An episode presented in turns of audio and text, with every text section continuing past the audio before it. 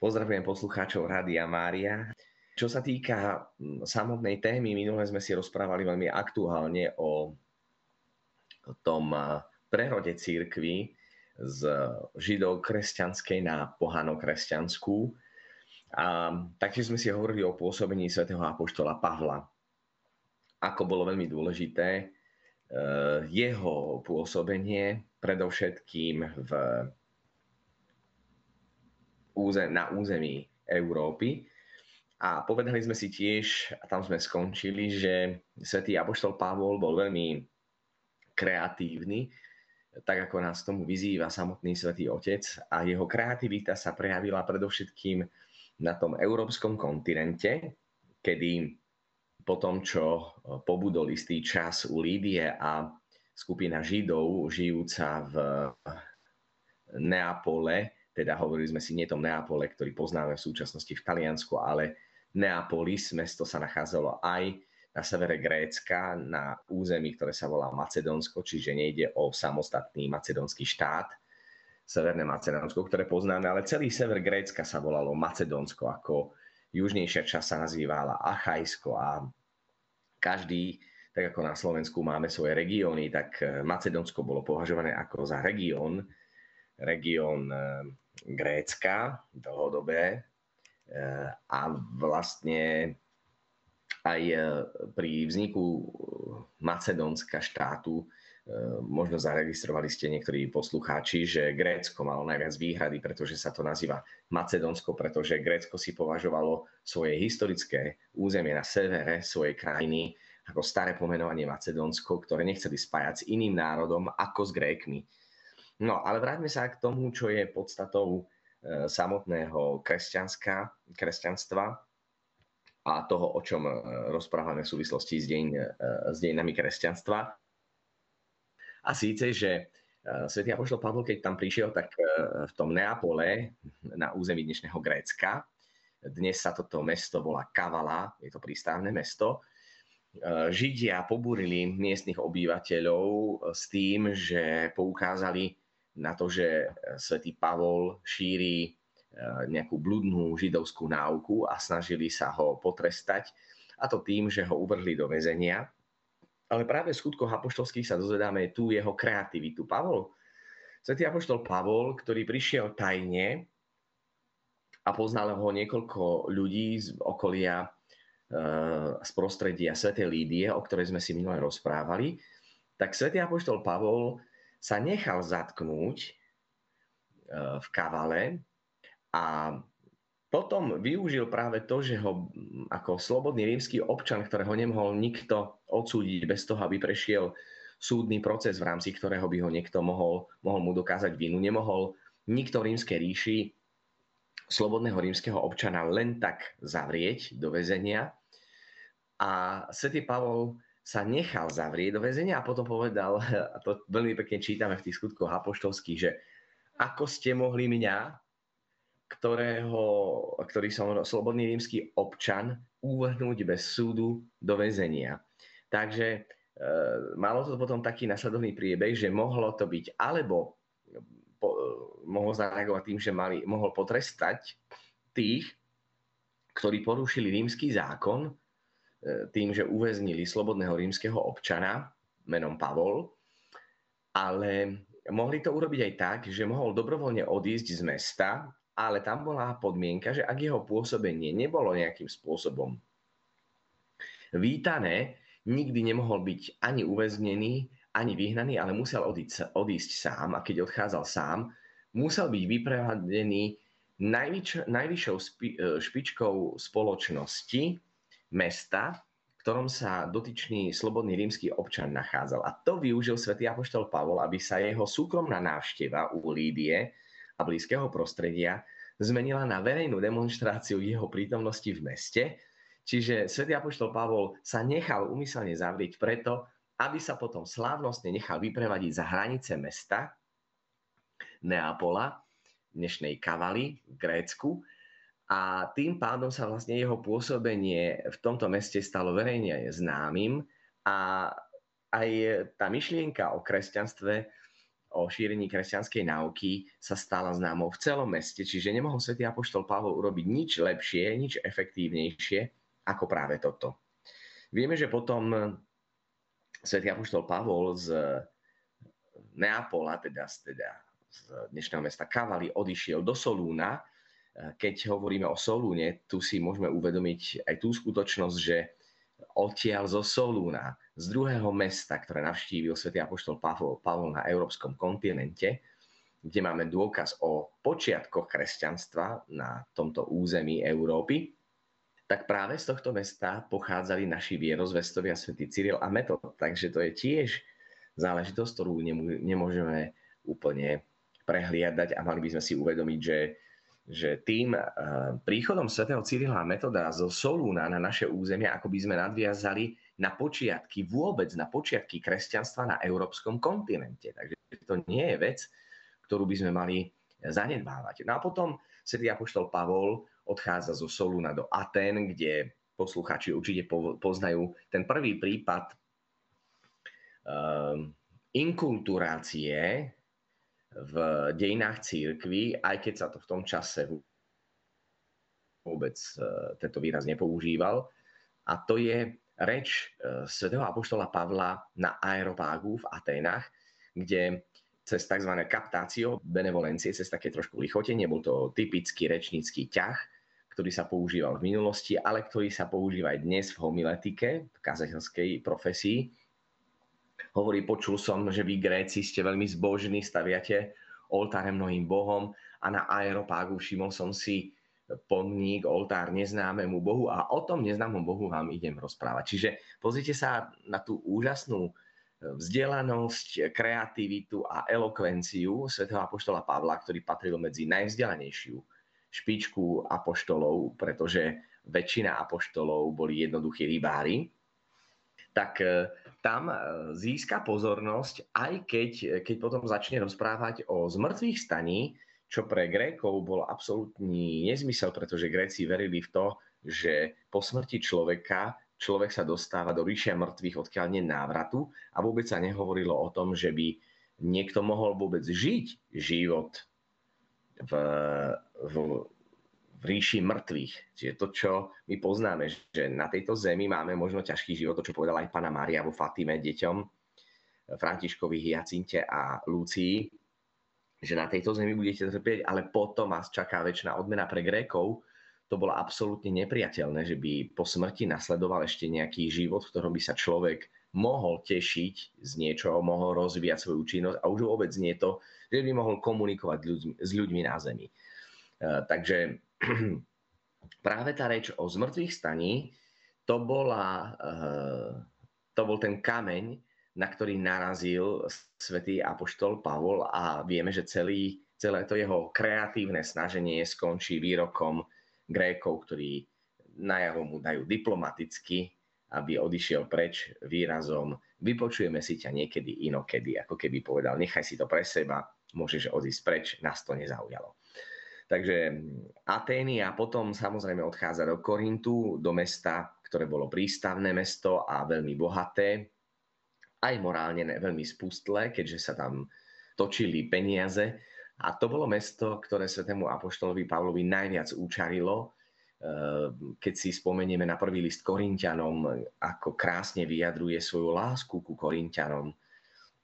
Najznámejšia je 13. kapitola, hymnus na lásku, aj keď treba povedať, že tak ako bola, boli Korint, kresťanská komunita v, kom, Korinte pre svätého Apoštola Pavla mimoriadne zaujímavá, tak potom neskôr e, zažije aj najväčšie sklamanie z tejto komunity, keď e, povie nerozumný Korintenia, kto vám počaril potom tie narážky. Celý druhý list Korintianom odporúčam poslucháčom Rádia Maria si prečítať práve v tejto optike, e, o ktorej hovorím, ako z kresťanskej komunity, ktorá prekvítala, do ktorej vkladal svätý Apoštol Pavol veľké nádeje, ako sa tá komunita zvrhla a ako pre ňoho sa stala jedným z ťažkých krížov, ktorý znášal až do konca svojho života práve preto, že tí, ktorých tak veľmi miloval, sa mu obrátili chrbtom a rozoštvávali e, proti svetému apoštolovi Pavlovi, keď v druhom liste Korintianom okrem iného spomína, že hovoríte, že keď som mimo komunity, takže mám prísne slova, ale že keď prídem, tak vám hovorím sladké reči. Nebojte sa, ak sa tam dostanem, poviem vám priamo. Takže tam je to cítiť e, aj také, taká psychológia svätého Apoštola Pavla, aj ten taký ľudský rozmer tohto Apoštola, ktorý sa práve v tomto liste Korintianom ukazuje. Práve preto, že, že fungovali tam veľmi pekné ľudské vzťahy s touto komunitou. Um, takže pôsobenie svätého Apoštola Pavla medzi pohanmi bolo veľmi prozreteľnostné. Nie náhodou ho nazývame Apoštol národov, pretože bol zapálený láskou k Ježišovi a kresťanskú zväzť šíril do ďalekých krajín a aj množstvo jeho listov, ktoré napísal, a ktoré patria medzi najstaršie kresťanské knihy, sú uh, listy, ktoré uh, tvoria časť uh, Nového zákona, veľmi dôležitú súčasť uh, Nového zákona.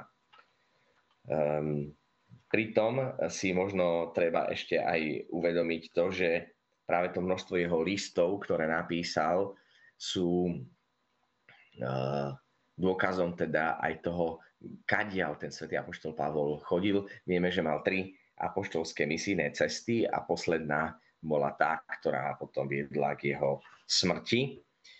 Ehm, vezmite si, že najstar, medzi najstaršie listy vôbec, ktoré sa datujú do rokov 30 a 60 po Kristovi, sú práve listy svätého Apoštola Pavla.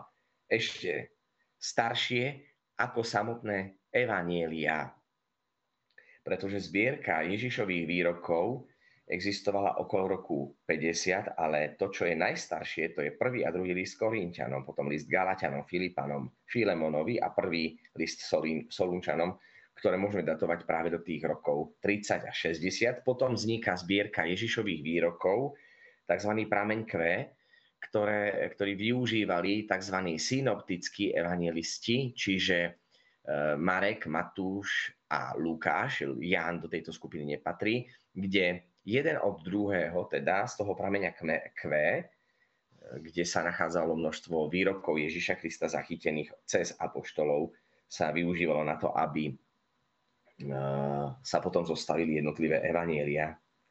Čiže aj z tohto hľadiska možno povedať, že e, svätý apoštol Pavol a jeho listy patria medzi najstaršie časti Nového zákona a sú veľmi dôležitým svedectvom aj o jeho horlivosti pri šírení Evanielia medzi, medzi pohanmi.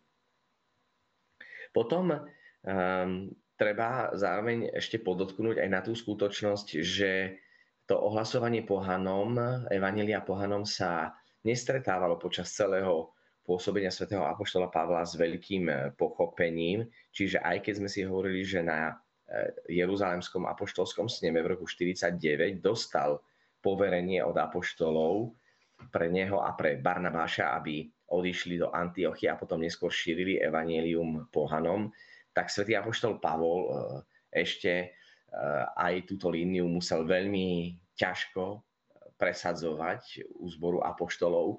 Konec koncov vieme, že svätý Apoštol Pavol a svätý Apoštol Peter sa dostali dokonca do nemalej hádky ohľadom toho, že či treba ohlasovať evanelium pohanom a za akých okolností svätý Apoštol Peter síce e, krstil aj pohanov, ale toľko e, spomína svätý Apoštol Pavol, že svätý Peter sa skrýval, robil to potajomky. Prečo to robil potajomky? Preto, lebo, lebo komunita apoštolov stále na to pozerala tak trošku podozrievavo, a nie s najväčšou otvorenosťou. Takže, takže mm, svätý Apoštol Pavol potom svätého Petra priamo napomenul, prečo to robí po tajme, keď apoštolský snem o tom rozhodol.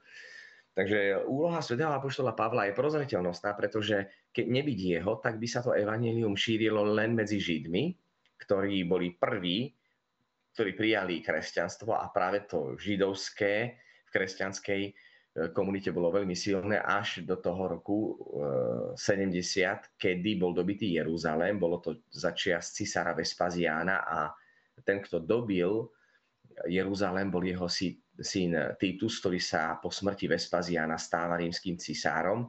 A preto tí, ktorí pôjdete do Ríma, budete mať možnosť vidieť aj e, Títov výťazný oblúk na tzv. rímskych fórach, kde je práve v jednom oblúku znázornené dobitie Jeruzalemského chrámu, čo považovali Rímania za obrovský úspech, dobitie Židov.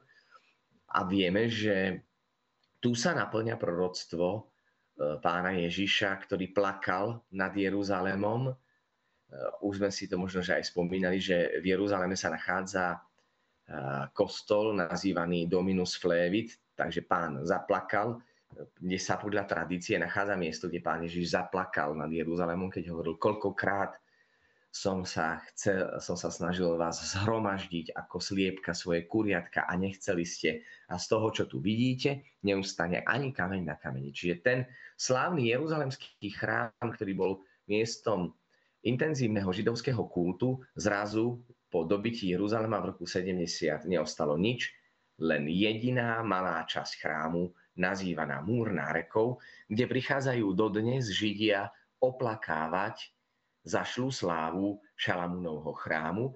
A napriek tomu, že Židia majú obrovskú moc vo svete, či už politickú alebo ekonomickú, nie sú schopní alebo nemôžu, lepšie povedať, nie že by neboli schopní, to som sa zle viedel, ale nemôžu postaviť a obnoviť Jeruzalemský chrám, pretože to miesto, kde kedysi stal Jeruzalemský chrám, považujú aj moslimovia za veľmi dôležité a to by spôsobilo určite nejakú veľkú vojnu. Takže je veľmi smutné, že Židia, nábožní Židia to dnes nemajú miesto kultu, nemajú ani jeden chrám a je to vlastne náboženstvo bez, bez e, chrámového kultu, kde sa potom neskôr interpretovala e, tá interpretácia, že Židia, celý národ sú chrám, v ktorom prebýva Boh a to, že je to vyvolený národ, e, Boh cez národ židovský zjavuje svoju slávu, ale e, nemáte tam už žiadnych veľkňazov, máte už len rabínov, ktorí vykladajú sveté písmo, ale nemáte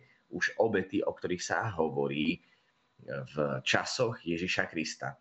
Tu niektorí kresťanskí autory hovoria, že toto je taký akoby viditeľný znak toho, že časť synagógy, ktorá zohrávala mimoriadne dôležitú úlohu pri uchránení e, viery v jediného Boha. Práve preto to bol a je vyvolený národ. Éra synagógy akoby skončila. Veľmi pekne to vyjadrujú aj niektoré kresťanské fresky v kostoloch. Okrem iného odporúčam veľmi pekne si pozrieť e, kríž ako strom života v kostole Ducha Svetého v Žehre na Spiši práve pri nás, kde je znázornený kresťanský kde je znázornený Ježiš na kríži, ktorý sa odvracia od synagógy. E, tá je predstavená ako tá, ktorá sedí na oslici a má zaviazané oči, lebo je slepá a nevidí. Nespoznáva v Ježišovi toho Mesiáša, ktorého očakávali aj Židia. A je to čas éry církvy, kde je církev znázornená ako mladá žena stojaca na mytologickej postave so štyrmi hlavami, ktoré predstavujú symboly štyroch evangelistov. Takže to je jedno z takého umeleckého stvárnenia toho, čo sa po dobití Jeruzalema uskutočnilo a od tých čias, e, dá sa povedať, sa kresťanstvo akoby oslobodilo od židovstva napriek tomu, že Židia dodnes predstavujú pre nás starších bratov vo viere. Čiže Um, tu máme možnosť uh, vidieť, koľko zaujímavých vecí ostalo síce v liturgii, ale židovský rituálny zákon sa už v kresťanstve pádom Jeruzalemského chrámu prestalo uh, aplikovať.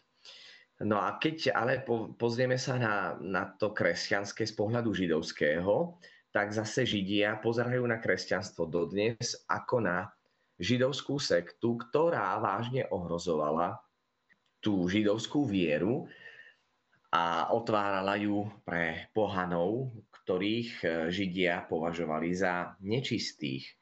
Keď sa s nimi stretli, tak museli si umývať všetky nádoby a museli si umývať aj ruky, aby e, nebolo poškvrnené dotykom e, nejakého pohana. Takže mm, tu už máme možnosť vidieť, ako židovská synagóga pozerá na vývin kresťanstva a samozrejme boli to prví, ktorí poukazovali na, na to, že je tu sekta, ktorej sa treba zbaviť. A vlastne také prvé prenasledovanie kresťanov vyšlo práve od Židov, ktorí mali v rámci Rímskej ríše veľmi veľké právomoci, aj samotné územie Palestíny, veľmi pekne to vidieť aj pri umúčení pána Ježiša. Židovsk, Židia mali v, v, slobodnú ruku pred rímským zákonom v otázkach náboženských, čiže e, Židia mohli potrestať v prípade nejakého vážneho náboženského konfliktu, mohli potrestať e, búričov bez toho, aby si získali súhlas od nejakého rímskeho miestodržiteľa, ktorým bol v Jeruzaleme Poncius Pilát, alebo um, mohli teda um, človeka alebo ukameňovať. Je to veľmi pekne vidieť aj v prípade po tom, čo uh, tý apoštol Pavol ešte ako Šávol prenasledoval kresťanov. A je tam zmienka v skutkoch apoštolských, že Židia si odložili rúcha pri nohách uh, mladíka menom Šávol, pri kameňovaní svätého Štefana. Čiže Židia mohli niekoho ukameňovať z náboženských roz, e, dôvodov a je to vidieť aj pri procese s Ježišom, kedy e, Poncius Pilát e, hovorí Židom, vezmite si ho vy a súďte podľa svojho zákona. A na to ale je zaujímavé, že Židia nechceli v prípade Ježiša, a otázka je prečo. Či videli v ňom naozaj nejakého proroka, alebo mali obavy, že pôjde o proroka, ktorého by potrestali, ukameňovali. Tak preto, e, keď si spomenú poslucháči Rádia Mária na tú scénu pána Ježiša pred Pilátom, mimochodom v Ríme sa nachádzajú sveté schody, Skála Sancta, kde sú uložené e, schody ktorými prechádzal pán Ježiš Pilátovi a tie schody potom matka Konštantína Veľkého, sveta Helena, preniesla z Jeruzalema do Ríma. No a tam pri tej scéne je to e, veľmi pekne vidieť, že keď e, Pilát im povie, vezmite si ho vy a súďte podľa svojho zákona, ja na ňom žiadnu vinu nenachádzam. Čiže tým povedal Pilát, že e, ja z hľadiska civilného zákona nevidím nejaký, vôbec nejaký problém u Ježiša na to, aby som ho mohol odsúdiť a je to náboženská záležitosť a v náboženských záležitostiach si to máte vysporiadať vy sami. Ale na to zaujímavé je, že, že tí Židia poprední predstavitelia židovskej komunity v Jeruzaleme povedia, ale keď tak urobíš, nie si priateľom cisára. Každý, kto sa vydáva za kráľa, stavia sa proti cisárovi. Čiže využili tú kartu, že Ježiš sa označuje alebo prijal titul židovského kráľa, čo vlastne aj Poncius Pilát napísal, Ježiš Nazarecký kráľ, židovský, čo poznáme na našich krížoch, skratke INRI, e, čo znamená Jezus Nazarenus Rex Judeorum, čiže Ježiš Nazarecký kráľ židovský. A vieme, že aj Židia na to veľmi prudko zareagovali, keď povedali napíš, nepíš židovský kráľ, ale že on povedal, som židovský kráľ. Čiže to bola taká téma, že keďže sa ako keby Židia ho chceli vydať e, svetskej moci a nechceli ho súdiť podľa náboženských práv, ktoré boli veľmi široké v rámci rímskej ríše, ale snažili sa ho predstaviť ako toho, ktorý sa vydáva za kráľa. A keďže sa vydáva za kráľa, ponúkli Pilátovi e, potrestanie, ktoré bude svetské. No a e, je to cítiť aj potom neskôr. Prví mučeníci v dejinách cirkvi boli tí, ktorých e, zabili alebo ukameňovali Židia bez toho, aby, aby ich považovali z hľadiska štátneho zákona za tých, ktorí porušili akýkoľvek zákon. Konec koncov Židia mali aj takisto veľkú výnimku za čas císara Augusta až vlastne do konca židovského teda dokonca rímskeho impéria, že mohli si uplatňovať výnimku zo zákona rímskeho, veľmi dôležitého rímskeho zákona, ktorý si vynúcoval poklonu rímskému cisárovi a Židia to nemuseli robiť. Čiže kým kresťania boli vnímaní ako židovská komunita alebo židovská sekta, tak spočiatku kresťania užívali aj tých privilégií, ktoré sa vzťahovali na Židov.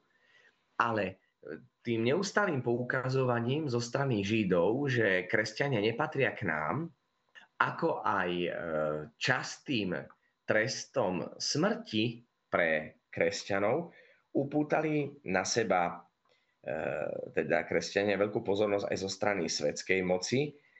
A e, je tu aj zmienka u Svetónia, ktorý napísal dielo Životy rímskych cisárov, kde hovorí o tom, že cisár Claudius vyhnal, bol cisárom v roku 41 až 54, vyhnal v roku 49 alebo 50 Židov z Ríma kvôli sporu o nejakého chresta. Takže tu je najstaršia historická zmienka o Ježišovi Kristovi ako historickej osobe.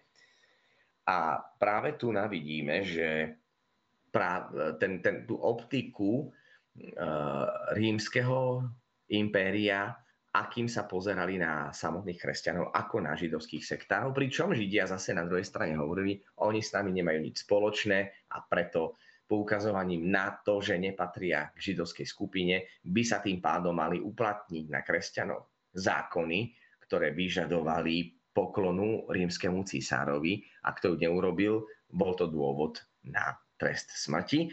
A tu sa už vlastne vytvára akoby taká scéna, ktorá je charakteristická pre celé prvé tri storočie kresťan, storočia kresťanského staroveku, kedy církev je veľmi kruto prenasledovaná až do Milánskeho ediktu v roku 313, kedy Konštantín Veľký udeli slobodu kresťanom.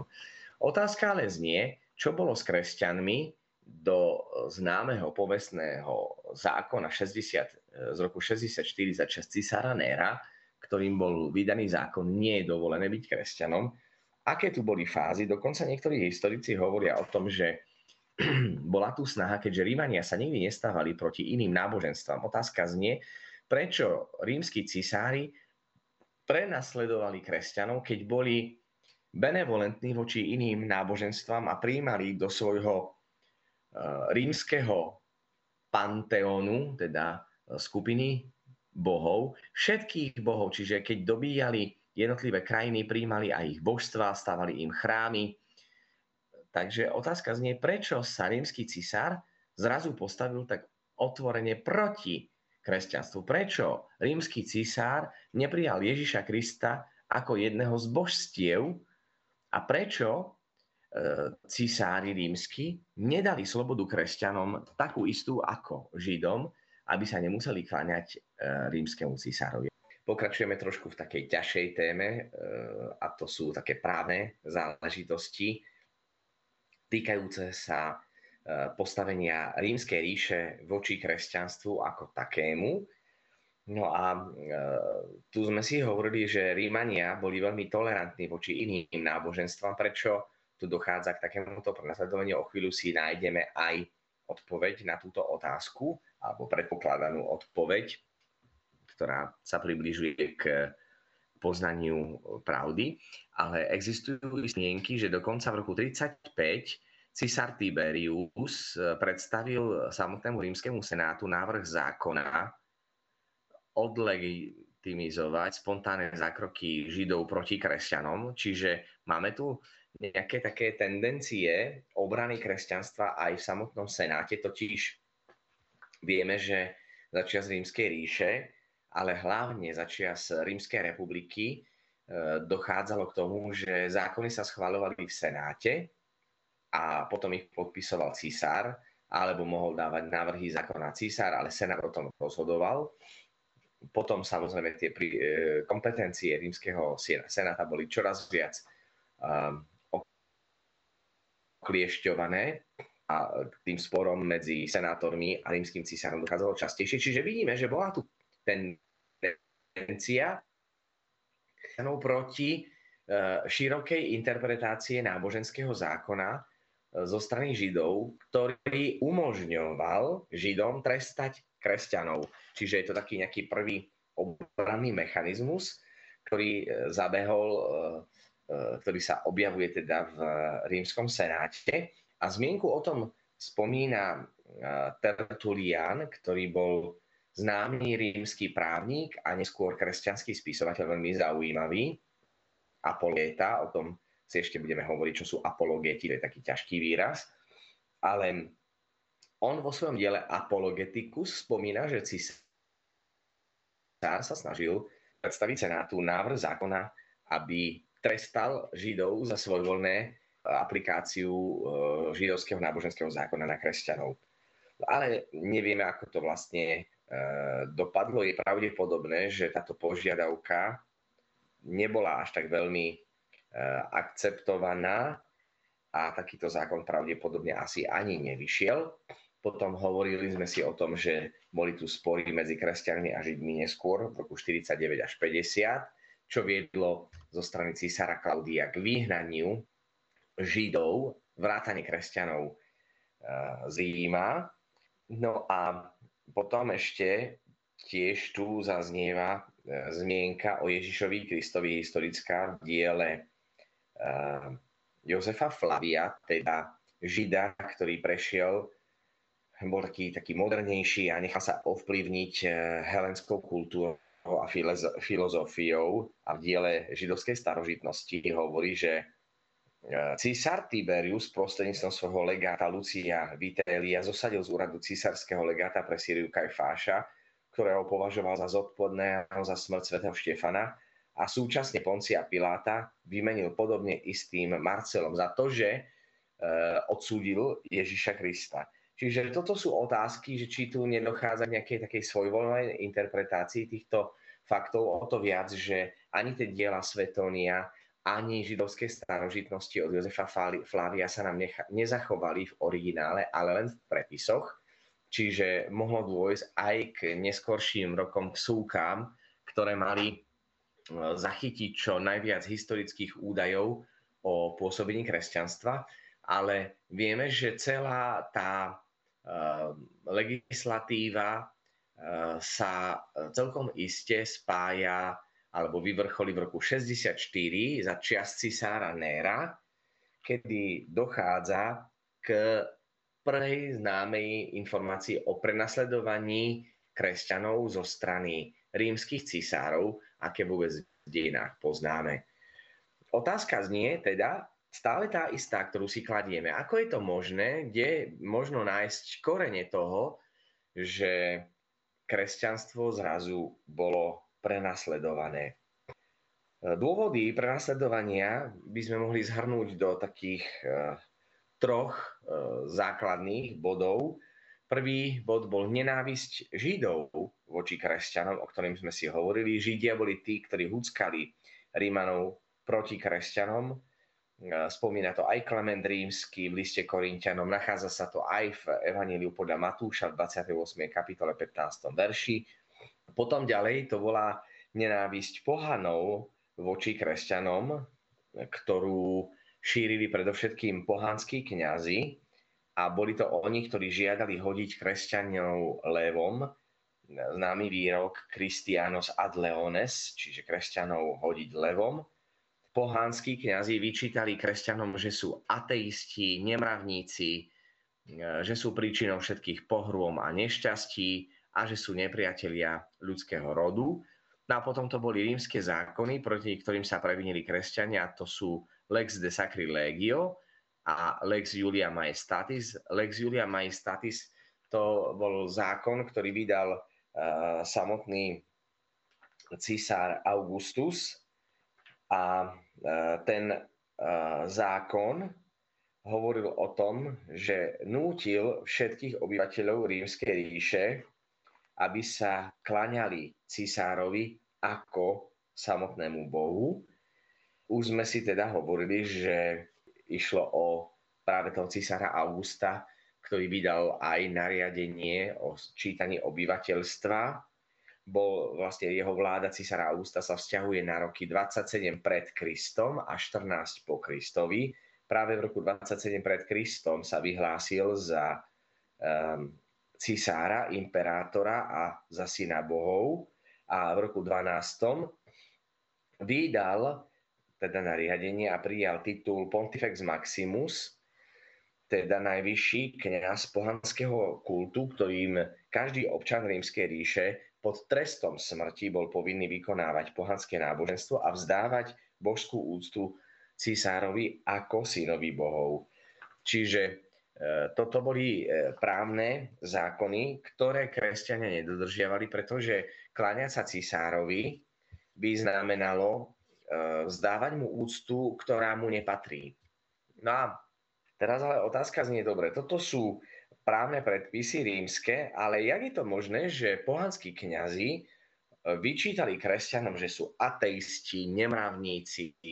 Ako vôbec k tomu vôbec mohlo dôjsť, tak e, hlavnou príčinou toho všetkého treba vidieť e, hlavne v tzv. disciplíne arkány. To znamená, že od samého počiatku kresťanstva bolo zakázané hovoriť o vnútorných e, záležitostiach církvy, o pravdách viery a, a už vôbec nie, a pravdy viery ani tak veľmi nie, ako niektoré modlitby, ktoré si kresťania veľmi prísne strážili, ako modlitbu očenáš alebo vyznanie viery, hlavne modlitba očenáš. Pozostatky tej prísnej praxe, ktorá nedovoľovala, aby kresťania zverejňovali to, čo patrilo ako také najcenejšie poklady kresťanstva a to slávenie Eucharistie, modlitba očenáš a verím v Boha. O tom svedčí aj obrad príjmania kresťanov do církvy, teda e, príjmania dospelých do církvy, ktorý tento obrad sa volá obrad pre katechumenov, katechumeni, to sú nie katechéti, ale tí, ktorí sa pripravujú na krst. No a v rámci tohto obradu, kde sa očakáva príprava na krst u dospelých, ktorých, ktorí neboli vychovávaní v kresťanskej viery a chceli by prijať krst, tak sa očakáva až trojročná príprava, čiže ten katechumenát trvá až 3 roky a odporúča sa na záver prípravy, aby Eh, ten dospelý človek bol pokrstený samotným biskupom. Ponúka sa to vždy biskupovi, pretože keď dospelý príjima krst, s prijatím krstu príjima aj sviatosť zmierenia, aj eh, najsvetejšiu sviatosť oltáru, čiže má prvé sveté príjmanie a aj dokonca birmovku, eh, sviatosť kresťanskej dospelosti, tak ako to bývalo na samom začiatku zvykom. Vezmime si, že v tom sa ukazuje taká odlišná prax medzi kresťanským východom a západom. Kresťanskom východe u pravoslávnych, ale takisto aj u grécko-katolíkov pretrvala tá stará prax, keďže väčšina tých, ktorí príjmali krst, boli dospelí a nie deti, tak sa tieto sviatosti vysluhujú ako keby naraz, a to krst, Eucharistia a potom sviatosť birmovania. Vezmite si, že u pravoslávnych aj u grecko-katolíckej cirkvi aj deti, ktoré sa krstia, už príjmajú sviatosť birmovania. Čiže vo východnej cirkvi neexistuje udeľovanie sviatosti birmovania, iba v západnej cirkvi a dokonca ešte aj v posledných rokoch u bratov grecko-katolíkov je e, stanovené, a teraz už neviem do ktorého roku, aby deti, ktoré ešte neboli na prvom svetom príjmaní, ako to poznáme my, tie deti, ktoré sú ešte nevinné a nemohli zhrešiť, môžu pristupovať k svetému príjmaniu, ale len vo svojich kostoloch. Čiže nemôžu grecko-katolíci, ani teda už pravoslavní to ani nepatrí, lebo pravoslavní do nášho kostola ani nepôjdu na sveté príjmanie, pretože by to znamenalo výraz spoločenstva, ktoré nemáme medzi sebou. Kiež by k tomu raz došlo, aby katolická a pravoslavná církev sa zjednotili, ale je to skôr prípad grecko-katolíkov, čiže oni nemôžu očakávať od rímsko-katolických kňazov, aby dávali sveté príjmanie deťom, pretože u nás to nie je zvykom. E, to je len na také vysvetlenie. A v rámci západu potom, keďže krst e, sa väčšinou udeľoval deťom, tak západ presadzoval tú líniu, že sviatosť birmovania už by mal prijať niekto, kto užíva rozum, už má nejakú skúsenosť a preto sa vlastne tie pôvodné sviatosti tzv. kresťanskej iniciácie, iniciácia znamená e, začiatok alebo vovedenie kresťana do alebo e, katechumena do kresťanského života, tak došlo vlastne k oddeleniu sviatosti krstu aj sviatosti Eucharistie, aj sviatosti birmovania podľa toho, kto v akom období e, túto sviatosť príjma, ale u dospelých tá pôvodná stará prax, ktorá pretrvala vo východných církvách, pretrvala aj v našom katechumenáte, teda období prípravy dospelých na prijatie sviatosti krstu. Takže je to možno pre poslucháčov Radia Mária aj dosť zaujímavá téma, o ktorej možno viacerí ani netušili, ani nevedeli, lebo je to taká dosť praktická záležitosť. No ale e, tam e, v rámci samotného trojročného katechumenátu, teda trojročnej prípravy na udelenie sviatosti krstu a potom aj Eucharistia a birmovania pre dospelých, je odozdávanie tzv. skrutínií. A tie skrutínia predstavovalo to, že sa pred komunitou kresťanov odovzdávalo napríklad modlitba očenáš, kedy prvýkrát mohol tú modlitbu očenáš recitovať. Dnes si túto modlitbu môžete nájsť na internete.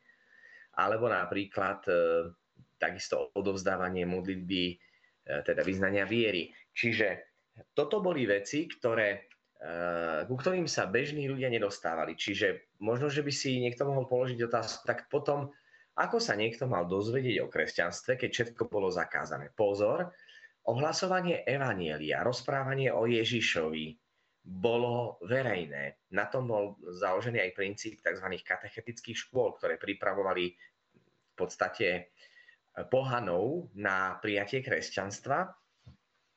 To, čo robil práve svätý Apoštol Pavol. Ale e, interné veľmi citlivé, najcitlivejšie veci si kresťania strážili prostredníctvom tejto disciplíny arkány. Čiže nesmelo sa hovoriť, ako sa udeluje krst, komu sa udeluje krst, čo vlastne s krstom znamená. To už mohol e, prijať ten, kto prešiel v rámci komunity. A ináč to je veľmi zaujímavé, že tí, ktorí sa pripravovali na krst, boli e, formovaní celou, celým kresťanským spoločenstvom k tomu, aby to kresťanské spoločenstvo naučilo dve najzákladnejšie veci. A to modliť sa a postiť.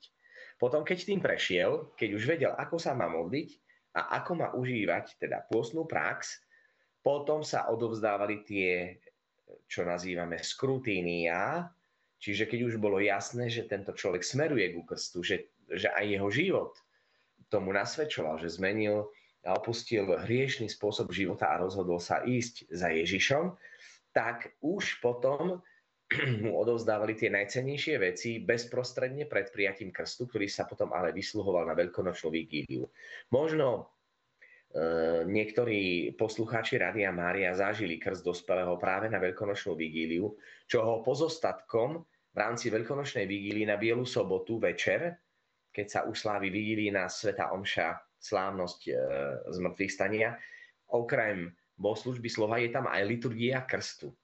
Svetí sa krstná voda. Čiže to je tiež pozostatok niečoho, čo v církvi e, bola bežná prax a nekrstilo sa bežne, hociakú nedeľu, ako to dnes poznáme, alebo v týždni, ale príprava na krst trvala dlhšie a krst sa udeľoval len raz roku na veľkonočnú vigíliu. Preto potom ďalšia nedeľa, druhá nedeľa, veľkonočná, ktorú už dnes poznáme ako nedeľu Božieho milosrdenstva, sa nazývala predtým Domenica in Albis, to znamená nedeľa v bielom, pretože tí, ktorí boli pokrstení, dostali akoby také biele rúcho, my to už poznáme len maličkú košielku, ktorú dostávajú malé deti, ale kedy si si obliekli tí dospelí biele rúcho a prvýkrát sa na druhú veľkonočnú nedeľu už ako kresťania mohli zúčastniť na slavení Svetej Omše. Ale tým, že to nebolo verejné, že sa dostala nejaká informácia síce vonku, to bol dôvod na to, že práve v tom pohanskom prostredí, kde predovšetkým pohanskí kňazi šírili takéto informácie o tom, že kresťania nie sú na morálnej výške, tak e, to práve potom vplývalo na takú dosť negatívnu mienku, ktorú mala spoločnosť voči kresťanom. Napríklad hovorilo sa o tom, že kresťania, keďže sme si hovorili, že tí pohanskí kňazi rozprávali, že kresťania sú nemorálni, tak si hovoríme ako, veď kresťan, ktorý sa pripravoval na krst, musel práve opustiť riešný spôsob života.